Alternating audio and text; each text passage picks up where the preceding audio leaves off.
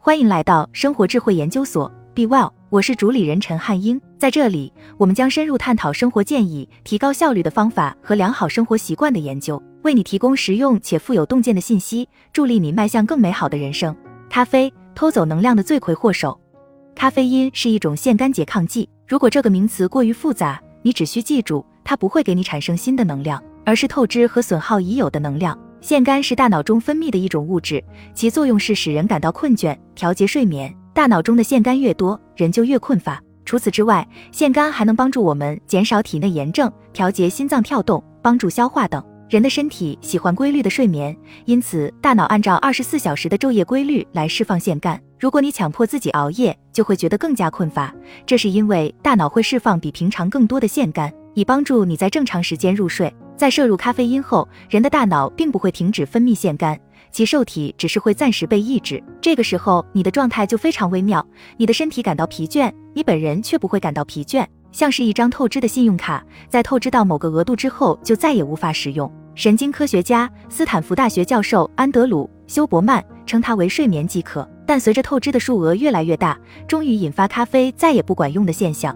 即咖啡倦怠。如何避免咖啡倦怠？咖啡因是当下社会许可的一种娱乐性药物，也许从某一天起，它会和酒精、处方药一样，被锁在柜子后台，未成年人禁止接触。但在这一天到来之前，你需要学会健康的使用咖啡因。第一步就是了解咖啡因。在这里，我分享三个关于咖啡鲜为人知的事实。咖啡因的半衰期是五小时，这意味着你在睡前五小时喝一杯咖啡，相当于在临睡前喝半杯咖啡。咖啡在让你专注、兴奋的同时，也会增加你的压力。腺苷在清晨需要时间消退，与此同时，许多荷尔蒙都是在清晨起床时释放的。了解到这些知识后，就可以改进喝咖啡的频率，保证健康睡眠。具体来说，你可以在睡前十小时前停止饮用咖啡，这样可以保证在临睡前，你的身体可以彻底排空咖啡因，避免它抑制腺苷。利用体育锻炼消解剩余的压力。如果你在白天感到焦虑或者紧张，可以尝试去散散步或者锻炼下。